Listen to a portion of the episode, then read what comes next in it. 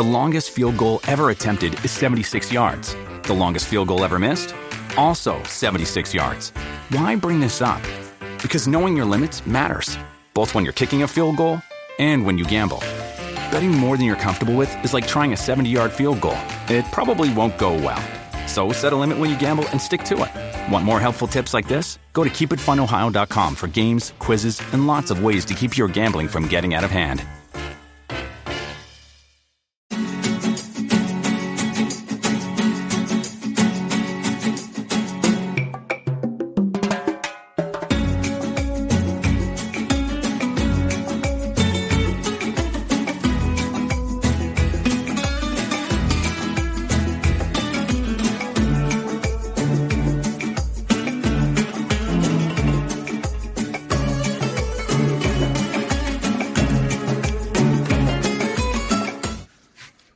Welcome everybody to Maso Mejos Menica. Wow, I messed it up. It's been so long since we've done this show. Welcome everybody. It's Spanish. I also don't know it.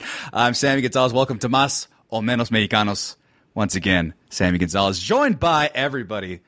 We got a full house again. We're back, baby, and we're back all digital, all remote, all the time. It's a little bit easier to do this podcast this way, so we're gonna do it this way. So welcome to the show. First off, I want to introduce my number two, my no, is it my Kirk? No, my Spock. You're my Spock.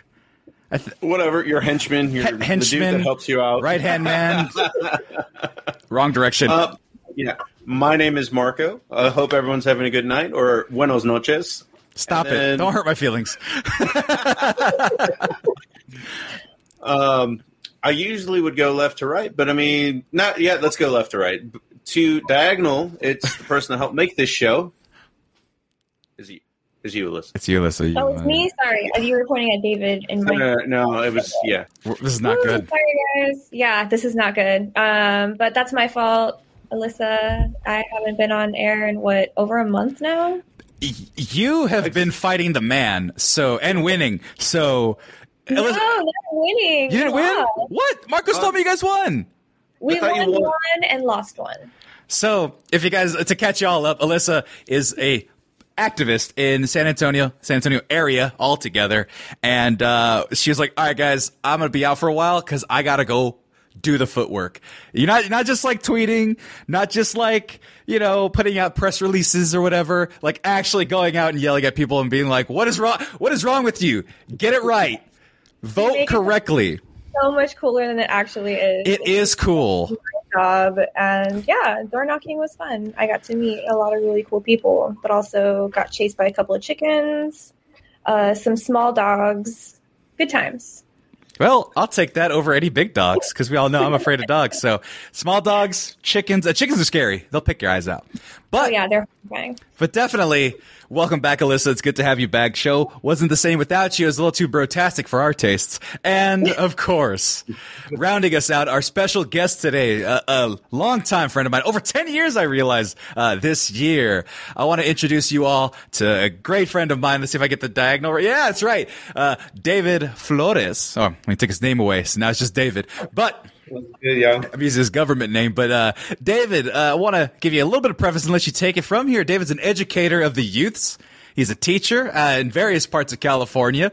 Um, he, I feel, is very, very qualified to talk about our conversation today, which is going to be about colorism in particularly the Mexican community, but overall in the whole uh, spectrum of things. So, uh, David, and, and this is also a little icebreaker as well to, to bring it up obviously introduce yourself, but how do you identify? Are you Chicano, Latino, Latinx, if you will? Because you deal with young kids and probably kids that are more likely to use it, even though they're you know, uh, middle schoolish kind of uh, time, maybe right before Nah, that. I'm teaching. I'm teaching high school. High school. Oh, so right in the prime of the, the people who would use it. So, David, I'll let you introduce yourself without further ado. Yeah, sure. Yeah, what's up, y'all? Uh, my name's David Flores. Um, I'm out here in uh, Pasadena, California, and uh, teaching ethnic studies uh, at the moment. Just wrapping up the year, so I'll be starting uh, our ethnic studies department here, both at my high school and in the district. So it's pretty exciting times for me. Uh, I've been wrapped up my seventh year of teaching, um, and besides that, just happy to be here, folks, and uh, share some insight, I guess, or just my opinion. I don't know how much Uh, insight it will be, but it'll be my opinion. opinion's good, man. Opinion's good, and and uh, I do want to know this because I do respect your opinion on a lot of things. You have your ear to these topics a little bit more. How do you identify? Are you a Oh, Chicano? sorry. a Yeah, Latino? sorry. Yeah, I got. I, I missed parts of questions sometimes. No bad. No. Uh, I would say um, it depends on the day of the week, dog.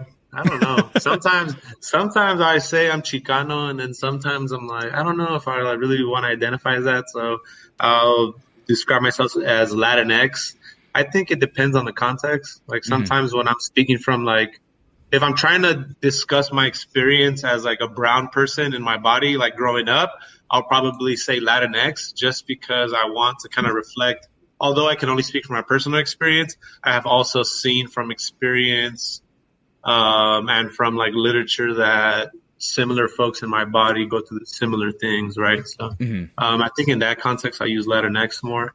Um, I'm not opposed to the term Chicano.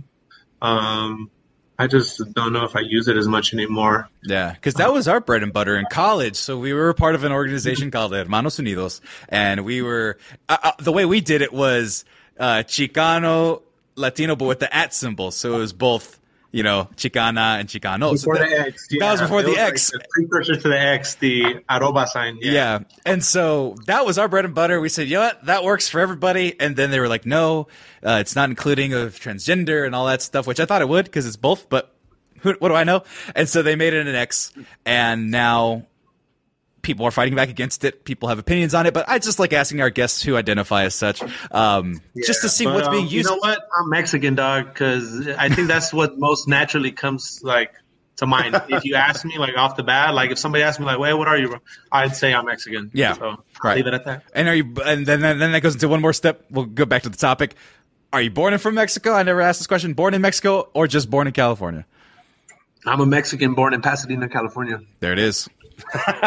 there it is. See? See, folks? You just got to ask and you just got to know.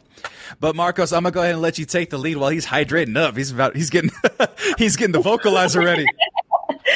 About to start some I mean, shit. he definitely he definitely came to the right place to discuss the right topics, especially with that intro.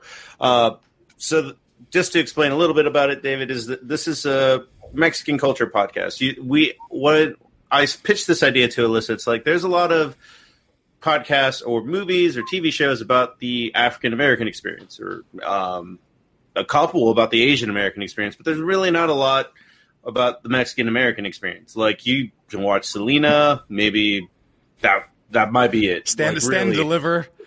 yeah, like th- there's not there's just not a lot, and then all that stuff is about overcoming something, and it's not the day to day life. So that when we came up with this podcast, it was it's a warts and all podcast, or we wouldn't be talking about colorism. And the other thing is sometimes we do episodes that are serious like this. Sometimes we do fun episodes where we just talk about ca- Mexican candy or Mexican snacks that we had. Like somebody that's Mexican listens to it and it's like, I remember that and I feel at home here. That's the overall thing. Oh. Um, and I, from that, I pitched the ball to Alyssa to say that, hey, this was the when I first said, hey, let's have a Mex- a podcast about the Mexican American um, experience. You were like, this is the topic I want to do. Like, l- give me this. This is I want to do this more than any of the other topics. right, right. So Well, it's exciting, man. It's good vibes, and uh, I feel like you know there's so much to talk about. So it's uh, looking forward to delving in. Well, Alyssa, why did you? I, I mean, I have ideas. I, I mean, I know you, but to the people outside, I mean, why did you want to talk about the colorism in Mexican American culture more than, uh, so much? Yeah, Honestly, because it's the culture that we grew up in, Marcos. I mean, growing up in Eagle Pass, Texas, where it's 99.9%, you know, Latinos, Mexicans, looking back on it, you know, I felt like we grew up in like this really interesting little bubble of like, I was telling you over text the other day, like judging Mexicans from Mexico while you know still while you know we're uh, what is it uh, mexican americans but we still have you know relatives and stuff in mexico. Um, like for example like at the mall you know we would see all the Coahuila license plates and it's like ah everyone from mexico is here. And like looking back on it you know, before and like hearing my grandparents say it, hearing like my parents saying, hearing my grandparents say it is wild because they're both from Mexico. Uh, yeah. So, um, you know, it, it was just embedded into our culture. And looking back on it now and like living in San Antonio and like, you know, being around other ethnicities and like realizing that we grew up in a bubble, like looking back at all of these little things, it's like, oh, that's colorism. Oh, that's, you know, not normal. Right. you know, like, so this is why that topic was just, you know, very important to me. And like another reason is um, I'm in a biracial relationship. Uh, my boyfriend is black, but he's also a little bit of Mexican, a little bit of Cuban, um, things like that. And kind of like the reaction around it, like, you know, my grandparents are all dead. Um, and, you know, my parents are very cool, but like my friends' parents, you know, being like, oh, this is what the black guy, you know, and it's just kind of like, we're really like still doing this in this day and age. Let me take a look. Yep, we are. yeah. Uh, I mean, it's very unique that it's. I was listening to some stand up as I was trying to find like information and stats for this podcast, and then uh, one of by Felipe came up where he's like, so Mexicans, like, if you close the door off, just start hating on other Mexicans. Like, it's just like that dude becomes negro, and you start talking shit about that guy. That dude becomes chino. Like, it's just like, right? It's not good. It's it really isn't. Not. And the thing is, is uh, we'll get into our own personal experiences, kind of our basis with it. I come out relatively unscathed, but there's still some bad things in there where it's like, oh my god, that's only one generation away from me. That's just a step away. And so, luckily, there's been some cleaning. But how do you want to introduce this topic, Marcos? Like, what's the first, I guess, uh, attack point you want to get into okay. before we can, so we can open um, up the coconut, so, if you will? Well, all right. I'm going to say these in English. They are phrases said in Spanish. But um, well, let's just dissect these five common things that are said in Mexican, uh, in Spanish households, and see how you feel about them. Can I request that you do it in Spanish first, then in English for our audience and me? Okay. um, oh, he was born uh, black, hashtag dark, but we still love him the same. What's that in Spanish? I would say, like I say in Spanish first, that, and then translate it. Oh, okay. Yeah. Nació negrito, pero lo, sí lo queremos. Ugh. I, I, don't know if we use that ever. Um, you never heard that one at all? Never heard yeah. that one. He's For sure. One. not, maybe not the like todavía lo queremos part. Definitely the, ah, está negrito, pero todavía está bonito. Yeah, like he's still yeah. he's still kind of cute or está curiosito. like he's, oh, which is like a kind of messed up way to say he looks curious. Like he looks interesting. um, but yeah, also. Oh, go ahead. Sorry. No, you go first, man. Oh no, I was just gonna say it reminded me of also like staying out of the sun.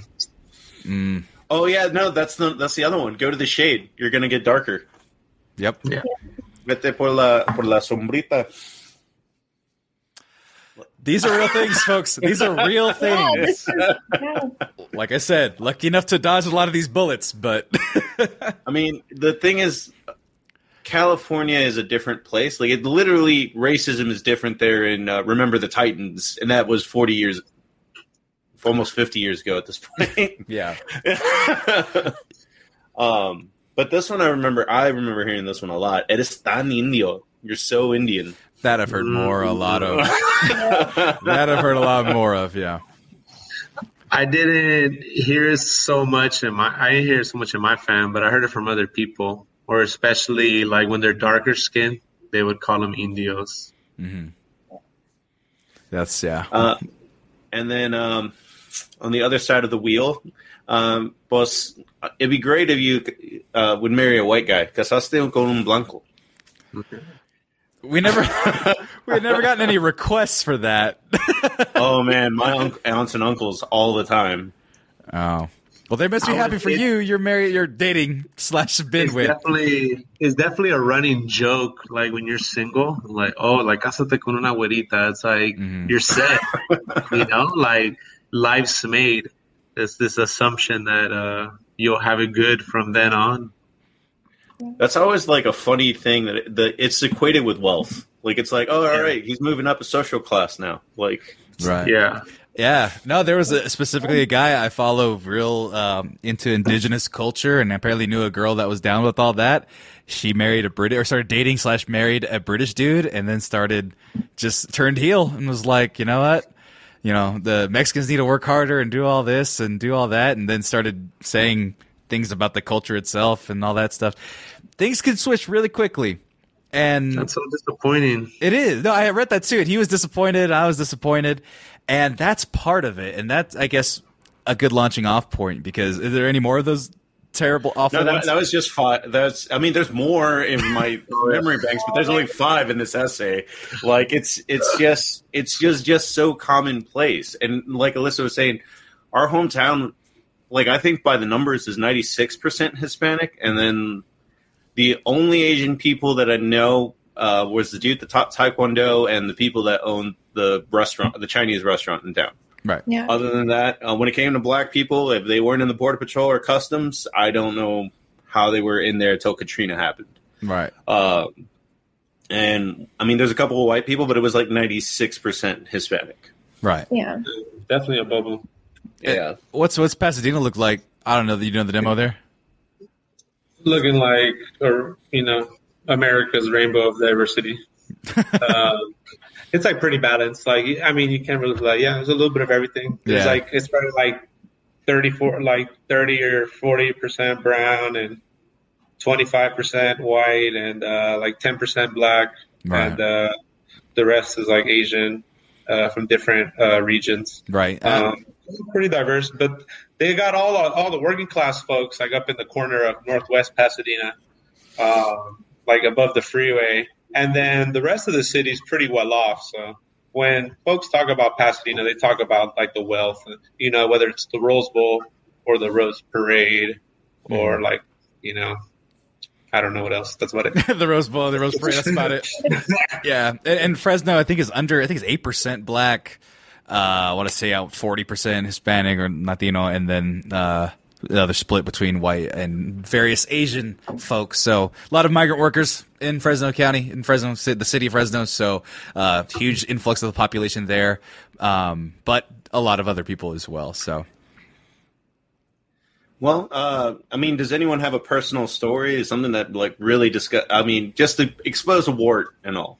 yeah, like uh, about something that happened in their household that it was like you it was one thing one way and then later like you you look back on it after you've grown and left your hometown in our, my case and it's like that's really wasn't cool I have one with like my grandfather. hmm Um, so my grandfather would always like tell, you know, me and like his other grandchildren, like, don't be a Mexican your entire life. And it's like, what the fuck does that even mean? Like you are a Mexican man from Mexico. And like looking back at it, it's like, oh, you know, ha ha ha, like, you know, Weddle's just like making a joke, I guess, about his own people being lazy, but it's like that's it's so weird. Like it's like such like an internalized hatred that made me like very sad like when i look back and like reflected on it it's like don't be a mexican your entire life but you are and it's like just because you work a certain amount doesn't make you any less mexican right. That that's that's so strange. Because did he think he wasn't? At a certain point, like, did he hit a level of success where he thought that, oh, it's that's exactly No, what it is. that's the thing like my grandfather was you know he dropped out of school you know by sixth grade so that he can get a job he worked out in the field he was a truck driver for a little while and then he was an auto mechanic for like the rest of his life until he retired and like lived like a very like humble life and it i like i don't know if it was like instilled in him in the army or something but yeah, that's crazy. Um, I- Internalized depression is real. yeah this one was even more wild. I found this out maybe four months ago. Four months ago, and mind you, like I'm starting to learn all. I'm I'm over thirty now, so I'm starting to learn all the family secrets. My great grandmother, she passed away when I was 16, 102 years old, almost 103. We love Ma Maria. That's what we called her. She was a staple in the household forever. And then she had my grandma, and then my grandma had her kids, my dad, and his sisters. Apparently, she adored my oldest aunt, my Tía Mary. because she was ghost white, pale skin, and would reflect that in the gifts that he that she gave them during Christmas. Because my dad, my dad's not terribly dark, but he's darker. His brothers are darker, and then the girls are, are more fair skinned. But the girls, especially his oldest sister, got so much more from their grandmother than the than the boys got than any of the girls that were darker skinned got. Apparently, she was excruciatingly colorist. Like violently to the point where my dad had to tell me, he goes, with my grandkids, everyone gets the same. Everyone gets the same amount because it bothered him that much. Now, my grandmother, there's probably little bits of it with my half white uh, and ha- half white, half Mexican nieces and nephew. My sister married a white guy, and they were very light skinned, and they got to meet my grandma before she passed. I bet she, I, I know for a fact that she adored them maybe just a little bit more than my cousin's kids who are, they stay in the sun. They get really, really dark and things like that. They're full Mexican kids and they're beautiful kids. And they, my grandma loved them just the same. But her mom reflected kind of, I believe those kind of things because my grandma was dark skinned, which that's mm-hmm. kind of fucked up. that her own daughter was dark skinned, but because she had lighter skinned grandbabies, the grandbabies were treated better because they were lighter. And then my her great grandkids were treated even better because my sisters were fair skinned too. So it's just like I didn't notice it, and I didn't notice that my family got special treatment. My kind of deviation from the bloodline of the rest of my family because we're a little bit more light skinned. My mom's light lighter skin, my dad's medium. the fact that we have these kind of tiers. You know what indicates light and dark? We know. We know what will get you treated right, what will get you treated wrong in our culture, and that's for someone who doesn't really experience it too much. It's fucked up that I know so much about it. Well, it's kind of funny that you bring up the word tears because I mean, I think David might want to take this take the ball on this point, but it's this is literally where colonialization comes into play because it it did start as those tiers being related to color, um, I mean, I, I, don't know if you want to if you want to talk a little bit about like uh, the history of like after the Aztecs lost, like from once the encomienda started, what was life like socially for like probably the next 300 years? Okay, cool. So, um, when the and it's crazy because like, and, and don't think I'm like I, am never like nitpicking. It's just like to point shit out. Yeah. Because uh, I, I want to point out how rooted it is. Like, yeah. So they were known as their name were the Mexica, and that's where the name Mexico comes from, mm-hmm. from their from the Aztecs' real name. And then the Aztecs was the name that the Spanish gave them. Yeah, anyway, so after the Mexica were colonized by the Spanish, they set up encomiendas. Like they got this caste system going, and I don't know if you all seen these charts before. If you ever took like a like a history class in college. Well, they're pretty widespread, like on Google. Um, but there's this caste system that broke down like superiority, I guess, based on skin tone within like the Spanish colonial system. Um, yeah, if you can it's a it's a picture. It's it's a bunch of pictures actually. Oh, okay, I, that's the one I was using, but I'll, oh, okay, got it, got it, got it. Yeah. Oh, but that's pretty much it. Yeah, exactly.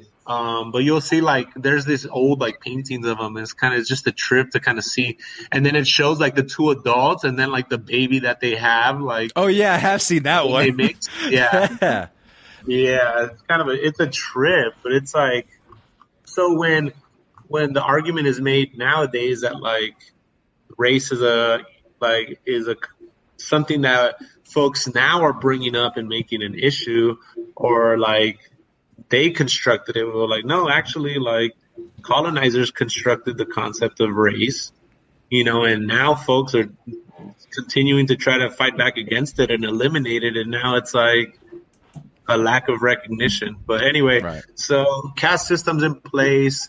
You know, essentially, they try to see if Native folks can be slaves. That doesn't work out too well because the Spanish keep getting them sick with their fucking diseases. um, so right. like native folks don't make good slaves, aside from the fact that you know a lot of them resist. There's always resistance wherever there's oppression. There's resistance. That's what I tell my students. Um, but they, there's a lot of resistance. Um, there's a lot of death, um, and then there is a lot of conformity and conversion of Catholicism, and that's where you kind of see this intermingling of religions.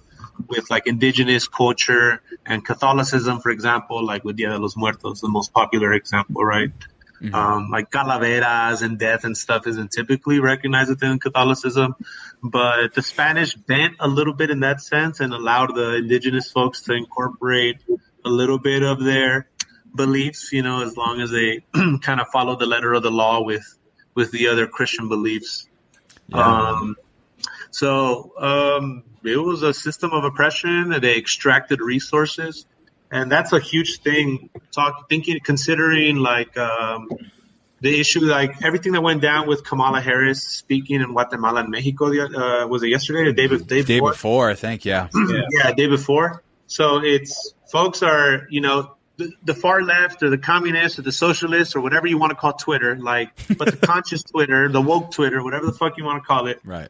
Like folks are bringing it to the public's attention that a lot of this stuff is rooted in you know historical examples of America going into other countries not minding their own fucking business and like trying to fuck shit up for economic benefit.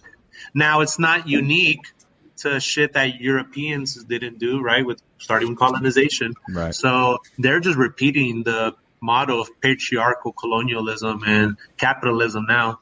Um, but yeah, lots of oppression, uh, fights for revolution in 1810 and 1910. And um, those were somewhat successful and later repressed. And they were able to gain support from the U.S. during the revolution because it was convenient at the time to get at Spain out of there. Um, it, we, we, were uh, Mexicans were definitely a lot easier to like manipulate and coerce or work with in terms of uh, economic agreements than it was with uh, the Spanish. So they were out of the way. And then the fucking French came back like, hey, y'all, y'all still owe us money. Like, what the fuck? And the Austrians, too. And then the Mexicans like, bro, like we told y'all, we're barely holding ourselves together. We can't pay y'all. So what's up? I guess y'all gonna come and catch the fame. So they sailed their little boats over, and you know, Cinco de Mayo happened. We fucking Sparta that shit and fucking flipped the script and beat those motherfuckers at Puebla. They dipped out, and um, after that, it's been a run of uh, I don't know dictatorship, like 30 years of Porfirio Diaz, and you know he brought some modernization mostly to Mexico City and extended the railroads, but he sold off a lot of land and resources to the U.S. and that's the big story in Mexico, Latin America if it wasn't stolen during colonization, that shit was extracted in the process through capitalism. Um, so a lot of land and petroleum, electricity, whatever natural resources, oil especially, mm-hmm. you name it, Europeans have hands on it to this day. Americans have hands on it to this day, and you'd wonder like, would that ever happen in America? And why are they doing that to other countries? Like, yeah. uh, America would never allow like fucking Mexicans or uh, Chinese to own oil in their lands. So right, um, yeah, imperialism, all that, all the special words, but they did it all, and um, and yeah, there's a lot of great stuff to talk about, and that's cool. And I think the problem with Americans, they put us in, they put us not only to being in the box, but thinking in the box, and we got to stop thinking it doesn't have to be this or that. The reality is that it's both. Mm-hmm. We're really, there's some great stuff in this country, and that's why I still live here and that's why I'm trying to make it better. Um, and at the same time, we're problematic as fuck, and the only way to improve is to recognize, reflect, and take steps to be better, right? Whether we're people, country, whatever you name it, right? Right. And what's and what's most messed up about that is all of that started with colorism. like that was the platform right. of it. That was the basis of it. And by the way, uh, I have uh, KJ317 in the chat right now. He goes, "Man, I wish I had this history lesson in high school. For real. When, when, you say when you say French, the French can catch this fade. I think the youth can identify with that. you gotta find a way for you gotta find a way to deliver the message for the people, right? You know, and like it's not about it's and there's times to be strategic and introduce these uh, academic terms, mm-hmm. but at the end of the day, it's like, what's your goal? And my goal is to spread awareness and knowledge and help uplift folks in the community. Right. That's, that's it. Right. And you bring up a lot of good points about just the fact that by creating that tier system based off of colorism that it then informs you of your own value in this system that they made up afterwards. I always make this very basic joke that before the uh, the the Aztecs, they were just fighting other people in the wrong part of the jungle. They all looked alike. They all about the same height. They're all probably related in the genealogy of things. It's just like I I don't like that guy. I'm gonna sacrifice it to my sun god because fuck that guy. He's in a part of the jungle I want. They were all the well, same. partly and no, because we're way more complex than that, and that's really Yeah. colonialism too. Because when we talk about fucking the English, we get all intricate about. Well, fuck them. We know that. little ways they navigated the land and all that shit, and all the wagons they use and whatnot. Like, nah, we're complex as beings, and the Mexica were actually fucking colonized. Nah, they weren't colonizers, but they were definitely fucking Strategic uh, in their yeah. They were conquerors. There you go. That's a good word. They were conquerors. Yeah. And they like took over indigenous folks around them. That's what I'm saying. And they were they built yeah, that's how they built their empire. Like But it wasn't But, based uh, because they were brown or dark. It was Right. it was because I want I want their land I want their land and I want them out. They, they never really conquered for land. They they conquered for And tribute. tribute. They And then tribute, conquered, yeah. Yeah. They they had. I don't think the empire ever expanded out of the bowl. Is what it was. Like yeah, I the, could be the wrong. Purépechas, the Purépechas in Michoacán stopped them.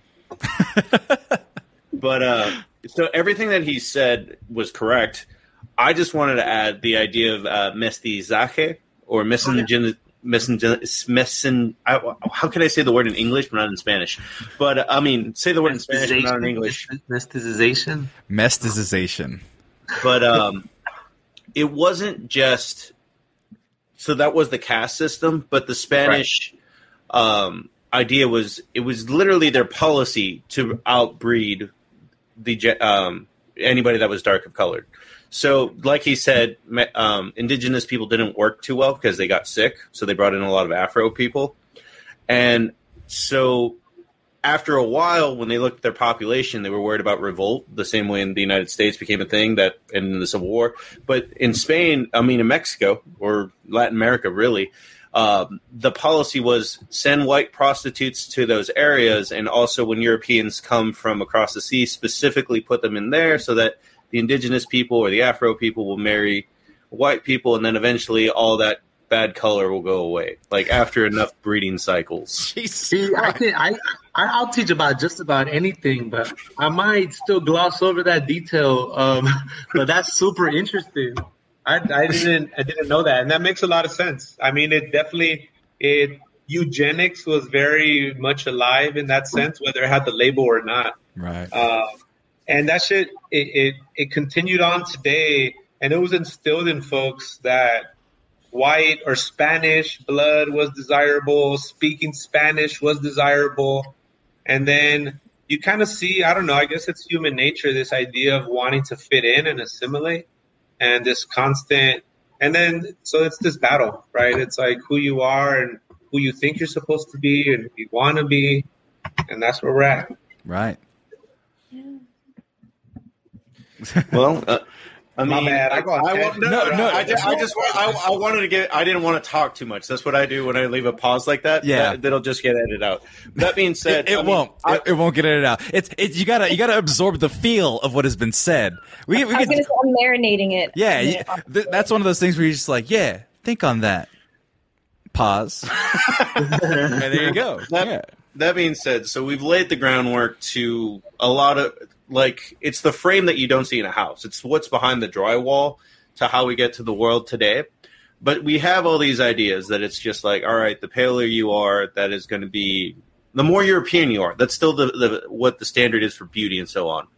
Um, but it's still literally part of all of Latin culture, like not just Mexican culture. Because I mean, uh, this is where Sam wanted to talk about the president of Argentina Yeah. uh, saying what he said. Yes. Yeah, so so David actually shared it. I saw it as well uh, on Twitter. Let's see here uh, if I can find the image. I'll just read out the headline what it said. So this is from the New York Times. The president of Argentina is facing criticism for a statement widely seen as xenophobic and offensive. Mexicans emerged from indigenous people. Brazilians emerged from the jungle, but we Argentines arrived on boats, on boats from Europe, he said. And that is, and that's the thing I've heard about and I thought was insane. And then the president said it and I still thought it was even more insane because I don't know if that's how it works. Because if they came off the boats from Europe, they'd still be whatever they came off the boat was. if they were Spanish, they'd still be Spanish. They wouldn't be Argentinian. yeah, I think he, he he he missed the he missed the boat, and I you know, reading over the article, uh, reading over the article, um, I guess his intent, I guess, was to show his connection to the Spanish, Right. But like, it's super interesting because like actually, like the European boats that he was referring to were actually German and Italian immigrants. Right, right. Weren't really that many Spanish. Like Right. it was just a bunch of ex Nazis and um, ex fascists who uh, who came to Argentina, and that's why half like the Argentinian uh, soccer national teams got like Italian last names. and like blue eyes and shit. Like what's that? Right. What's that dude with the blue eye? Oh, oh, oh. He's an, Yeah, but there's no, there's um there's some shady shady history in Argentina, especially with like ethnic cleansing. Yeah. Um, it's one. It is one of the quote unquote like most light skinned or whitest countries in South America, Mhm. and in, in large part it's due to the ethnic cleansing that took part um, in like the middle centuries, like uh, after colonization, and uh, pushing a lot of indigenous and uh, darker skinned folks to Uruguay and Paraguay. Right. And like, what do you do with that idea? Right. Like, so all of us have been lucky enough to attend college and get a. Uh, we had Chicano, uh, Chicano studies was, or you know, ethnic studies was part of our requirement to graduate at UCSB. Uh, and I assume it, uh, yeah, where you guys went as well. Yeah, Um, I, mean, I had to take a multicultural class in America. Right. So we have the the luxury, I guess, to to be exposed to that type of education. And so we're able to see the game for what it is. I mean, by the way, I didn't tell David exactly what the podcast was. I said colorism. He knew that shit off top. So not only being an educator, but also paying attention to the damn classes.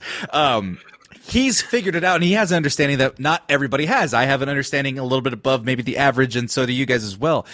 But then there's people that discount it and say that it's not a real thing or or lean into it and they say oh that's just part of who we are you know that we do like light skin. Light skin is better. It helps you get jobs. It helps you uh, you're um and alyssa you know don't hopefully don't take this the wrong way but i'm sure you've heard this the lighter skin you are as a woman the better more appealing you are and this is that obviously the european beauty standards. Especially with the the ladies in my family that's something that they've had to deal with and god damn it i'm so mad that and she's never going to see this but my niece my youngest niece is is darker skinned and i know she sees it. And she's um she was adopted uh and from my sister who married a white guy with the two pale siblings. And i know that she notices that she is darker skinned. I know that she notices it and i know that she notices her eyebrows are a little thicker. She looks a little bit more like me than her siblings. And i could see that little bit of doubt grow in her and it breaks my fucking heart because we didn't really have to deal with it. My sisters didn't have to deal with it because they're pale as shit. Um, so what do you do with that experience, knowing that that was something that you had to deal with? I'm gonna pass it to you, Alyssa, because that's very specific to what I kind of want to know about this element.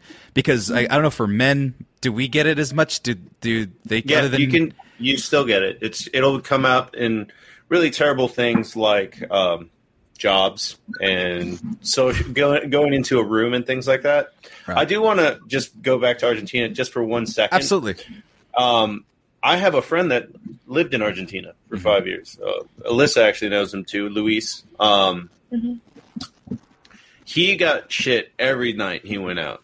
Like he says the stories in jest, but I'm like, that wasn't cool that they were like, like, he would go out and he'd be feeling great, and it's like, oh, you really like the other guys would say in Spanish, like, oh, you really think you're gonna have, uh, you're gonna get lucky tonight, like, mira el negro cree que va a tener buena suerte. Like they would just tell, tell him to his face, like they would call him negro and be like, hey, because he was, he's not, he's probably as dark as David, but he definitely stood out in Argentina. Right. And that's crazy. Right. But but yeah, great great example there. Yeah, no, it, yeah, it's it's this thing. That, yeah, the beauty. Um, Yeah. that that was a big one I wanted to do because like it is there, man. It's there and everything, and like you said, jobs too. Uh, uh, the hard part for me, and and it really is bullshit. And this is one of those things where you realize like, oh crap, I'm privileged as fuck. Even in my, you know, I'm you know Mexican. The last name's still the same, but all things considered, I'm tall, I'm light skinned, and uh, straight. So no one's really gonna fuck with me just based off of those things for the most part. If they find, uh, they'd have to ask me if my last name was Gonzalez. I mean, because I look kind of like Muslim, Filipinos. I'm ethnic something, Racially ambiguous. but they don't know. they don't know unless I speak or wear these shirts and hat. MexMerch.com. Um, so it wasn't until much later that I realized, like, oh shit, I've never had to deal with this, and like Alyssa, I you- you- the story just based off your grandfather. I'm sure you've dealt with it, and I just kind of want to hear a little bit about that and just like how real it is to you. Yeah, so I mean, I, I definitely can't speak on the experience of you know a darker skinned Mexican. I'm I'm definitely this is as tan as I get, Right. and I got sun poisoning, so this is the result of sun poisoning. That's a thing.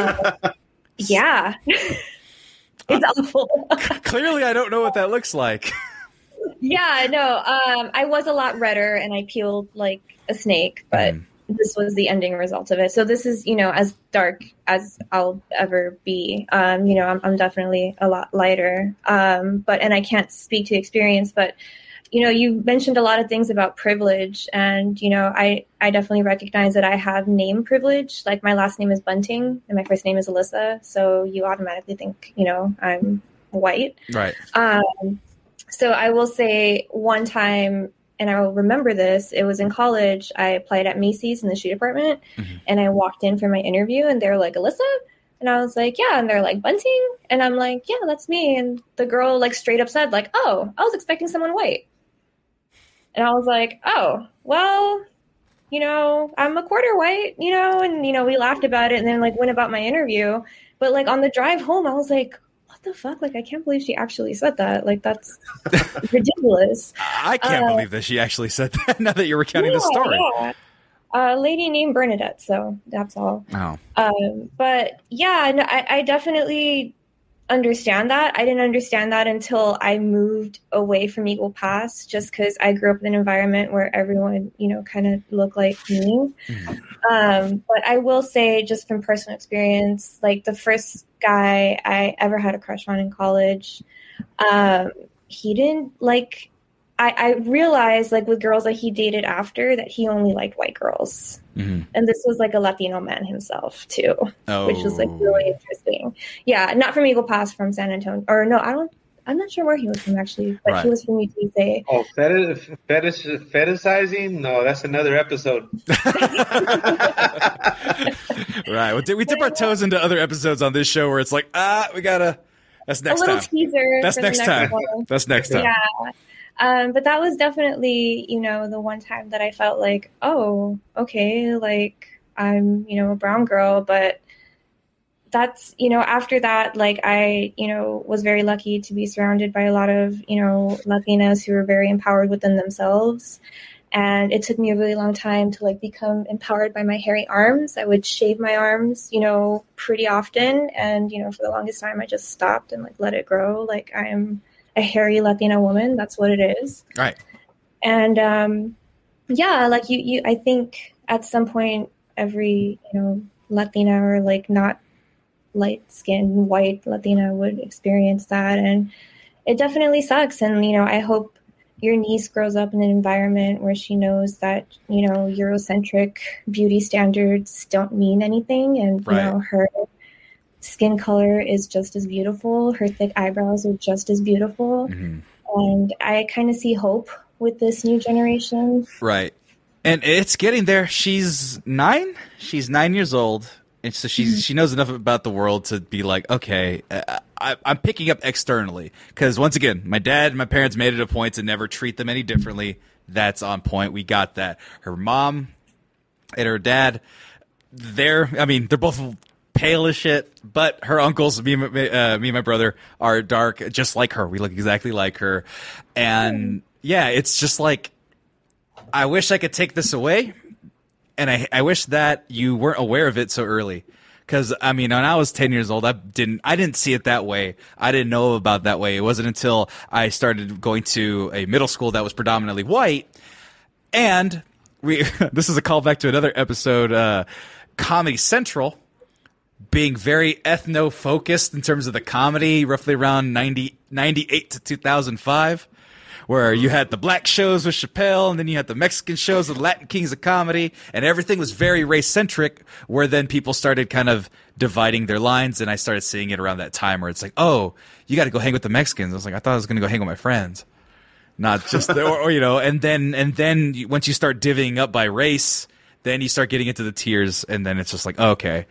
Now, luckily, when I grew up in, didn't really matter too much, whether it be family or whether it be um, friends. But yeah, it's still there. And, and then you get to college, and it's definitely there, especially when you are 20% of the college population and 50% of it is white when you're attending. You get you get real Yeah, if not more. Uh, our time it, that was that was when I my freshman year. It was yeah, 50 20 5% black, 20% Asian and then like the rest other and other is like everybody else. So, yeah, it, it's crazy. Go ahead, David. Yeah, hey man, if it makes you feel any better, I don't know. I'd argue that like having kids be aware, the sooner the better is is is a good thing because I think it's important for kids to understand how things work and why things happen, whether it's science or life or anything. And I think too often, like we shelter kids and we act like, oh no, they're babies. They're not going to understand. Kids are super smart.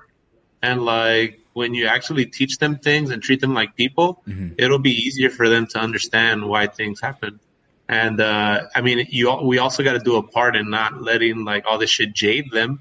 But yeah. shit, that's a that's a constant struggle for us, right? And that's the reality.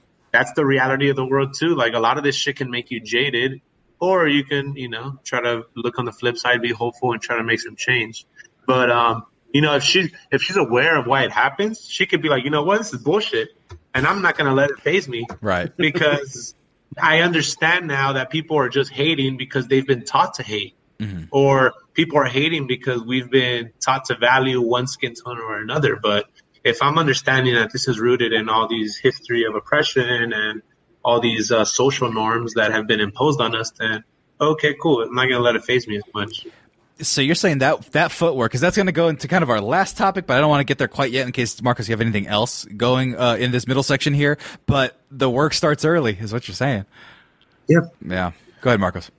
No, no. I mean, you you're completely right about the section that we're at, but it, it's just to piggyback off what David just said. It's like, um, so we're in the top part of we're we're see, dealing with the modern effects of um, what colorism has painted uh, Mexican culture, and um, one of the things that I learned while doing a little bit of research is like when it comes to racial self-identification 36 identify as white 3% identify as black 51% as some other race.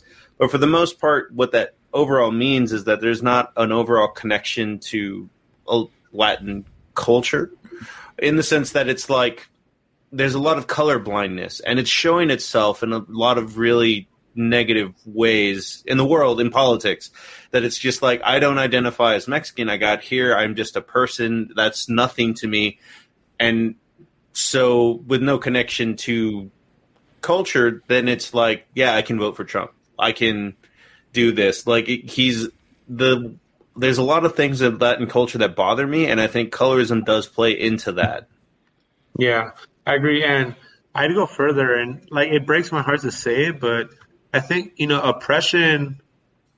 I think imposes like certain forms of being on folks, and I think we've been in certain situations, like we've taken on certain labor positions, and we come as immigrants super vulnerable undocumented, mm-hmm. lacking rights, not knowing English, you know, like mm-hmm. we're we're vulnerable to any kind of failure here or folks taking advantage of us. So I think I, I think that's a constant uh, I think that's a constant struggle. And I think um, like uh, recognize like recognizing how it impacts you on a daily basis, I think is the hardest part. Um, and recognizing that it kind of it's rooted in hate and this like drive to be competitive and to like put yourself above someone, whether it's because you make enough money, like more money than them, or because you're more beautiful than them. And I think that's rooted in colonization, colonialism too, right? Mm. Like this desire to be better. Like, why do you have to compete? Like, why do you have to have this amount of money? Why do you have to look better than somebody else? Like, you know what? That brings up a really weird point. Sidebar.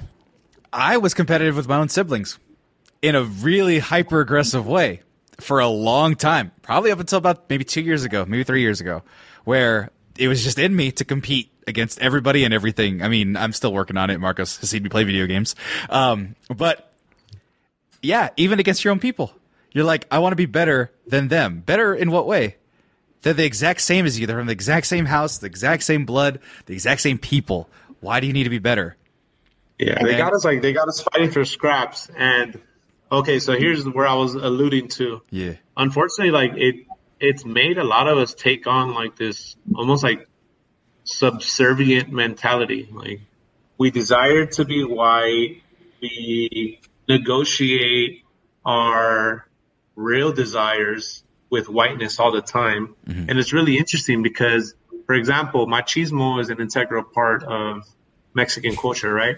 That's where I was. but it's real yeah. funny. But put a put a machista man in front of a white man in, like, for example, a position of work, and you'll see the Mexican man often become take on this subservient, uh, submissive role, and throw away that machismo. But when they come home, boom, there's that anger, there's that suppressed masculinity, and I got fucked over by the white man all day, so I'm gonna take it out on my on my kids and on my wife. Um, so that's just one example of the toxicity and how it impacts us and how we don't even recognize it. Mm-hmm. I have a perfect example of the toxicity, and it actually came in a Twitter conversation between me and Alyssa, where um, there was a lot of people that we grew up with being rebellious and stuff. Uh, they just were of this kind of mindset, and then they got enough scraps where they were like, "No, uh, I'm I don't need to like rebel that much. It's, I'm happy with where I am. And it came up with the phrase where it's like, uh, "Fuck the police until I reach middle management." it's true though, and it's you know it all alludes back to like coping mechanisms that come from like colonization and it's crazy. I don't know. Like, it, like how how do we deal with this? Well, I mean, invest in people, yeah. And yeah. yeah, like there's a lot of money there, and it's like we we got to wean America off its like imperialist, capitalist, militaristic tit. Um, like little by little, you can't just take away the police in a heartbeat and boom. I think it's important that we use intentional language and we need to allocate more resources into supporting people, whether it's in education, finding a trade, finding their passion, bouncing back from any kind of struggle, you know. Um, and I think if we do that, if we invest in people, history shows shit goes well. After World War II, fucking America invested in all their GIs. Yeah. And they invested into the economy, into the infrastructure. They created a bunch of jobs in the process. And look what happened. A bunch of people became wealthy, created generational wealth for generations to come, you know? Mm-hmm. And we'll go ahead and take now our, our first and only break. We'll be back after this brief hiatus. This is right. This is a perfect place to wrap up this little segment here, and then we'll get to the end after our commercial break, just to see how we can figure this out, what we can do, and what you can do out there uh, to figure out this whole colorism thing, because we're still figuring it out right now. So we'll be right back after these short messages, this quick break, and we'll be right back. Thank you for watching, and stick around. All right, and we're back for our final segment. Thank you, our commercial sponsors that everyone's going to miss in post, especially the audio listeners. Uh, MexMerch.com. I don't want to shield too much. I don't want to waste any glorious time with our special guest coming back once again, David Flores. Welcome back, everybody. And of course, Alyssa, a staple here, not no longer a guest. And Marcos, of course, leading the pack here. Now, Marcos, let's go ahead and you know how to wrap this whole thing up. Uh, what do we do? Because there's a well, lot here that I didn't even know about. So what's the next step?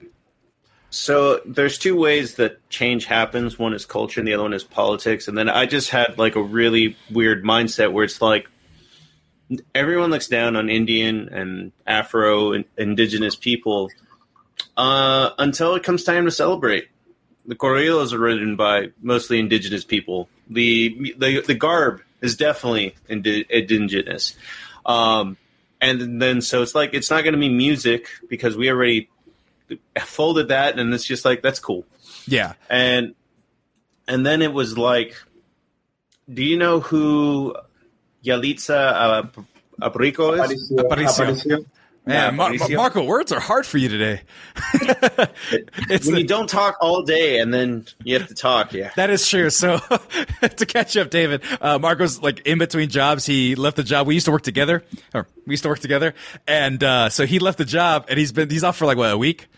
But mm-hmm. but our jobs is sales, so we talk for eight hours a day straight. So he's he is rusty as fuck right now and that is perfect. Also, switching between English and Spanish not always the easiest thing. So, but well, yeah, to go back Yalitza, to, to Yalitza, she got hate for winning the Oscar, like a whole bunch of hate mail, like yeah, just because uh, for the uninitiated, because I, I, didn't see Roma actually. Uh, this is what she looks like, like beautiful.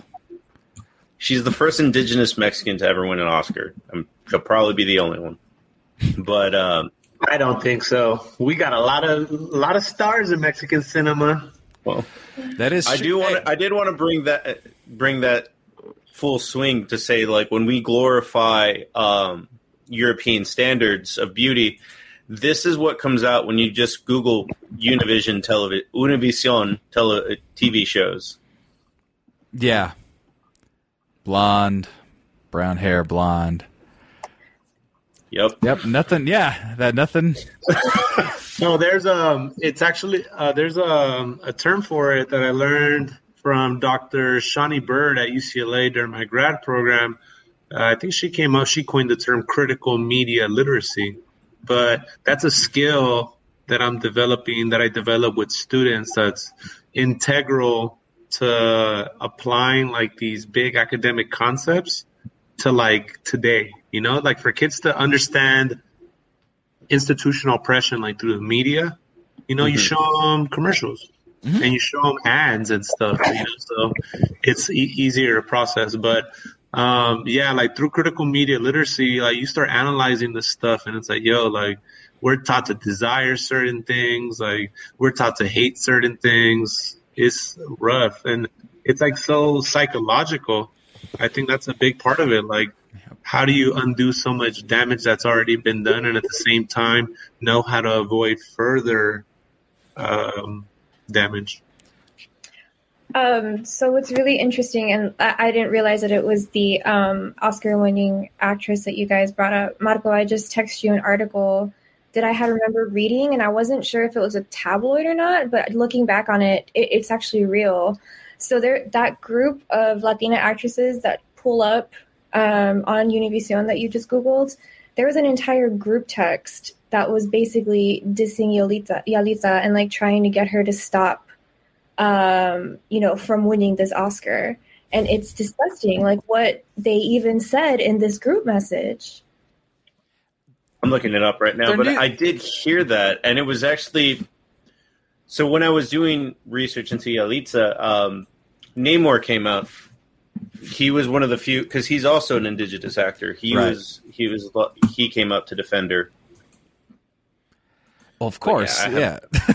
but no, that makes no sense. They're news anchors. What the fuck cares? Or Mexican actresses. Oh, gotcha. Film festival organizers says a group of Mexican actresses try to keep her from winning, being nominated. Haters, man. You know, Classic. That's, Classic. That's something I say in my workshops a lot they teach us a, a, one big colonial patriarchal concept is they teach us to be fucking haters, bro. And they teach us to like desire and want what other what we don't have. And that's what all this takeover and conquest is rooted in. They didn't have shit. They didn't know how to take showers. They had no fucking seasoning in their food. they fucking they didn't even know what the fuck the concept of zero was. They're way behind. they didn't know what zero was. So no, what they do? No. they did the one the one smart thing they did do to fuck the everything in the process is they fucking stole the best from everywhere else, and now we're at where we're at. They took everything, so you know now they're super wealthy, and the places that got extracted, um, you know, are struggling to catch up. That's that's actually my favorite thing that I like going back to when we talk about the way we think about indigenous people is we mentioned earlier and it was kind of, we kind of threw it out there. It's like, oh yeah, they get sick a lot. It's not because we're more prone to sickness. It's because that they were just cleaner people. Like they understood that oh, if you sit and shit all the time, you're gonna get sick. So they invented irrigation.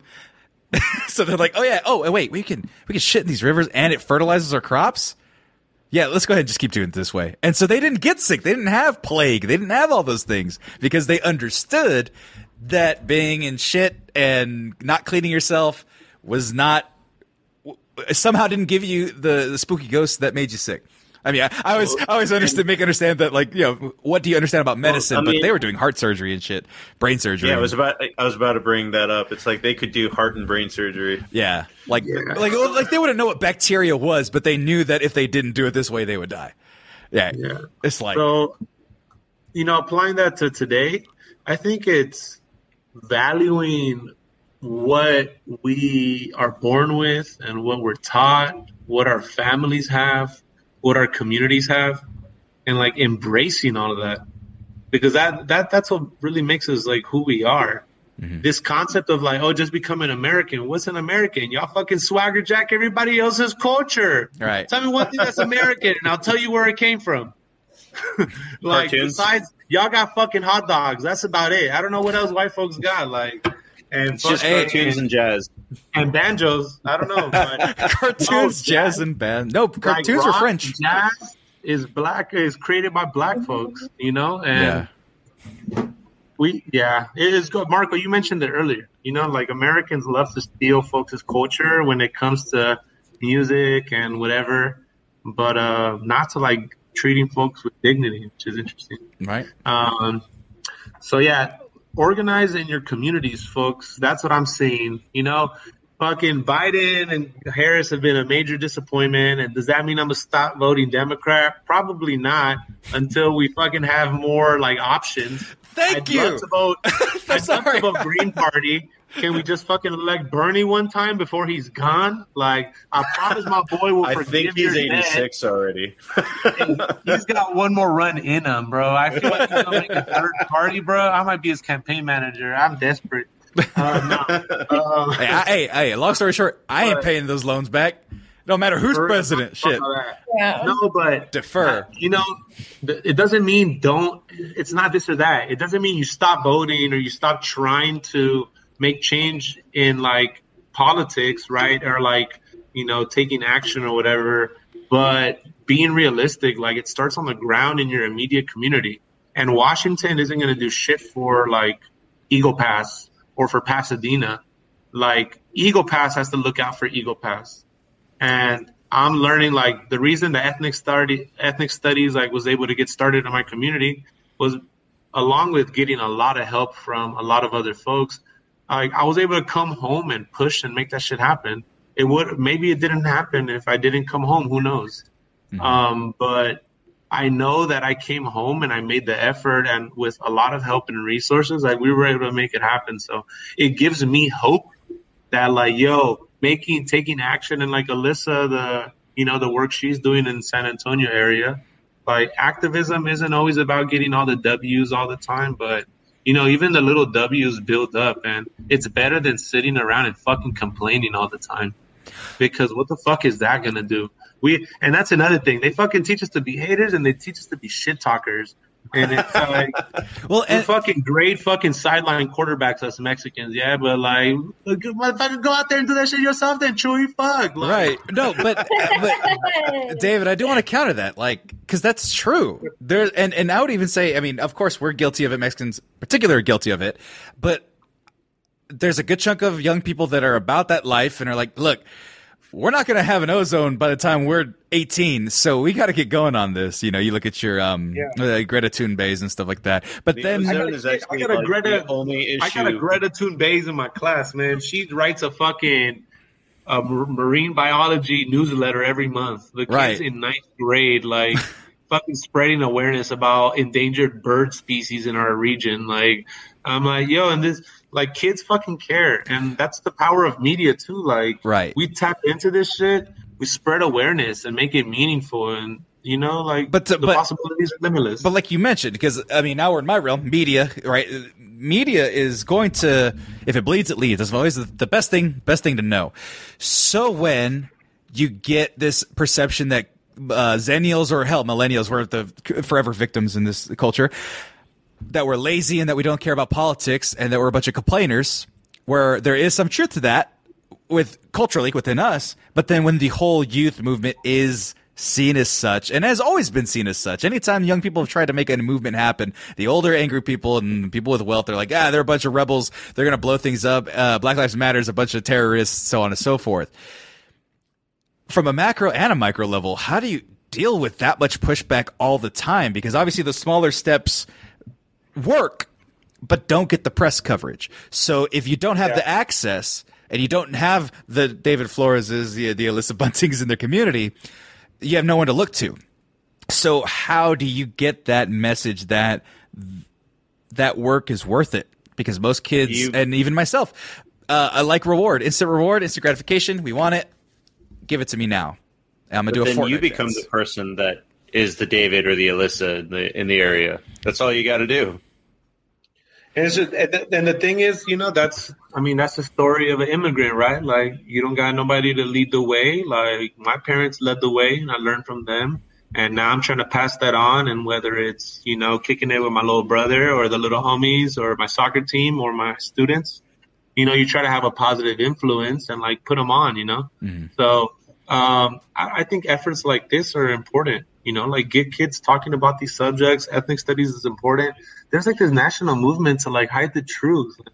It's not to shit on America necessarily. You're gonna shit on America in the process because it, we've done shitty things, and you know, it's like this like reluctance to face the truth, and it's not an effort just to like make the country look bad. It's to learn from our mistakes so that we know how to be better in the future so that our kids have a better place to live at they have a place to live that's gonna like survive you know like all this destruction we're doing to the earth right. um so yeah man keep using media there's all these wonderful creators out there who are breaking down information and what's going down in the world for folks in like a way that anybody could process and i think that's crucial making it accessible to everyone in the community you know? Yeah, I agree with what David's saying. Um, you know, just this was my first year working in politics and like reading policy. I'm like, what the hell does any of this say? Like, how are we supposed Right. to like have you know people in the community be able to read and understand this? And you know, you were saying that a lot of people were like, well, what's the reward here? And you know, a lot of it is like the bigger picture. You know, like the future is the reward and you know it's not about doing anything too crazy. It's just you know within the realm of like your capabilities. Like one day i just got fucking tired of doing car ads and things like that. Like the work didn't feel meaningful to me. So i went out and found an organization that hired me. And you know i'm, I'm lucky that i get to call you know working for the community my job at the end of the day. And it's about you know finding different mutual aid programs you know if you don't have the capabilities to like go out into the community and things like that find the people who are you know um, share their stuff you know if you have a couple of dollars to spare you know contribute to mutual aid programs and things like that. Um, you know if you are really concerned about things in your community you know there are you know neighborhood associations that do hold meetings and sometimes the city does as well you know whether what they do with that information is you know completely up to them but you know it's important to have these discussions you know with people who care about it as much as you do yeah, man. Hey, Marco. We've stopped oh, condos from getting built just by fucking popping into Zoom meetings, like for the city council and fucking making public comment because they're not used to that shit. And before, like, we didn't know we could even do that. But that's what Americans do all the time. They go into city council, they complain, and they say their two cents, and we're like, yo, we got a voice too. Um, so, you know, that, that shit can be powerful. I will say, man, a big thing, you got to let yourself feel. And we've been desensitized. And that's part of decolonizing too. I think that's one of the biggest things. If we're if you're going to focus on anything out there, folks, let yourself feel what it means to really love and be loved, what it means to heal from your trauma, uh, what it means to like be selfless and also look out for others in the process and how your journey and your goals are going to benefit people along the way. Because we were taught to only look out for ourselves. We were taught to desire material wealth, whatever, blah, blah, blah. Don't mean you can't chase your bag in the process, but like, don't forget where you came from. Don't forget the people who helped you along the way. And uh, don't forget that we are a people that are rooted in community and in looking out for one another. And we are givers as much as we are healers. So don't forget that part of you either, and listen to your intuition because it's always there. That's all I got. I think that's all we got too, man. That's I can't say anything else to top that. yeah, that was uh, that was a very good epilogue. I mean, there's nothing. Yeah, like you said, there's nothing to, to follow that. I, I, dropped this mic, but it's expensive as fuck. So this is my material wealth, and all this other bullshit behind me. I don't need any of it. I want health care, goddammit. uh, I want health care, and I don't want people to be racist to each other for being dark go Mexican. Back, go back to Cali, bro. You'll have both. Or, or no, you have health care. How about shit? Man, I saw gas prices hitting six dollars over there. I'm not. Uh, uh, I ain't doing that, man. Six dollar gas. It's good. It's yeah, a good bro. thing you got all that practice spiking now. Yeah. oh, man. Hey, between the between the snowstorms, I don't know, man. The snow the snowstorms that knock off our power grid, the anti-LGBTQ legislation. These are all episodes we're going to get to with Mas O Menos Mexicanos. But god dang it, this was a great episode, man. And I and I attribute that mostly mostly to me, but then also our guests. Our guest, of course, what a schmuck. It, hey, some things never change, David. Some things never change. But uh, no, I want to very much thank our special guest today, uh, David. Uh, man, we're gonna have you back for something. We'll find something for you. You had you had the facts, you had the knowledge, you had a way to educate the youths out there. Only old people watch our show. I looked at the logistics, but we'll get some youths now with this one. Alyssa, of course, always wonderful, always insightful. Great topic. This is your topic. you you own this one, and I would say this is our finest yet. Marcos, thank you for hosting everything, keeping everything in line, keeping me in line, of course. And I'm not going to thank myself, but I am going to plug myself where you can find me at the Mexcellence on all forms of social media. And we're going to get everything finalized. We're going to start posting regularly and we'll give some discount codes for mexmerch.com. Get yourself a shirt, get yourself a hat, get yourself something. But in the meantime, thank you so much, uh, Marcos. If they want hey, to find shout you, out to all the elders out there. We see you. You're loved and you're recognized, elders. The elders. the elders. No, they're our age, Put man. Respect on the elders. No, no, man. they're our age, man. They're like thirty-ish. 35, 35. No, th- no. If, el- if the elderly were watching our show, they'd be paying money. They they they have the money right there, man. So oh, don't hate on Rogelio in uh, Boise. Trying to hey, get the message, man. Rogelio out of Boise, you're on the air. We love you. but um, yeah, Key got some uh, some information there. Uh, David's a great guest. Key's our uh, our inside man. He's our behind the scenes guy. Did the animation for the beginning, but we'll get to you, David. I'll let you plug all your pl- uh, plugs in a minute. But Marcos, where can they find you? Just type JL Marcos sixty two into anything, and I'll pop up. David, where can they find you? Uh, you can find me at David Decolonize. David Decolonize. Um, I don't deal with uh, spammers, so if if, yeah. if you're a spammer, you're just gonna agitate me. I'm just gonna block you. And, I just want good vibes, folks. Now, and are you still um, are you still doing this? In, yes, uh, I will also plug my business, uh, my holistic healing business that me and my partner on my dining run, Stoned Wrappings stoned as in faded, stoned wrappings. Uh, we have all your holistic needs. Uh, we specialize in uh, stone uh, jewelry. So and hit us uh, up, folks. In case you can tell, he is from Southern California. Faded. That's a. I haven't heard that in a long time, buddy. It's been. I've been out here a little too long. I haven't heard faded this many times in a conversation in a minute. People say faded all the time here. I just got to take you to South San Antonio. Oh, fair there enough. Fair enough. fair enough. Well, this North Austin ain't doing it. Alyssa. Out of touch, Sammy. I'm oh, always, always out of touch. Alyssa, where can they find you? Um, before they, I tell them where they can find me. I just want to give a shout out to the people who are just listening. Um, dude, your fucking hat is amazing. It says support your local Latina. Oh, and I fucking love it. Yes, and it's available on mexmerch.com. If you're Latina and you message me, I'll give you a I'll give you a discount code. That would be, I, I think, I, you know what? We, we, we, had a conversation about our friend Amy who put in the legwork of uh, pretty much unlocking and uh, unmasking and chipping away. Free, Sam. I'm gonna give. Twenty bucks. I'll give her the hat for free. but discount code Amy. Hey, I'll do that. that. Discount. So yeah, that that part wasn't recorded on air. We had a homegirl that taught me not to say bitches. so that's that's go. the long and the short of it. She's a mutual friend of ours. She'll be back on the show. But yes, Alyssa, thank you for the, the compliment of the hat. Is something that's very important to me, as is all of you out there listening and watching. Please support the Mexcellence keep us alive, keep us afloat. You can find us on SoundCloud, Spotify, iTunes. Po- actually, no, not iTunes doesn't exist anymore. Apple Podcast. Anywhere you can find podcasts, you can find us on Twitch.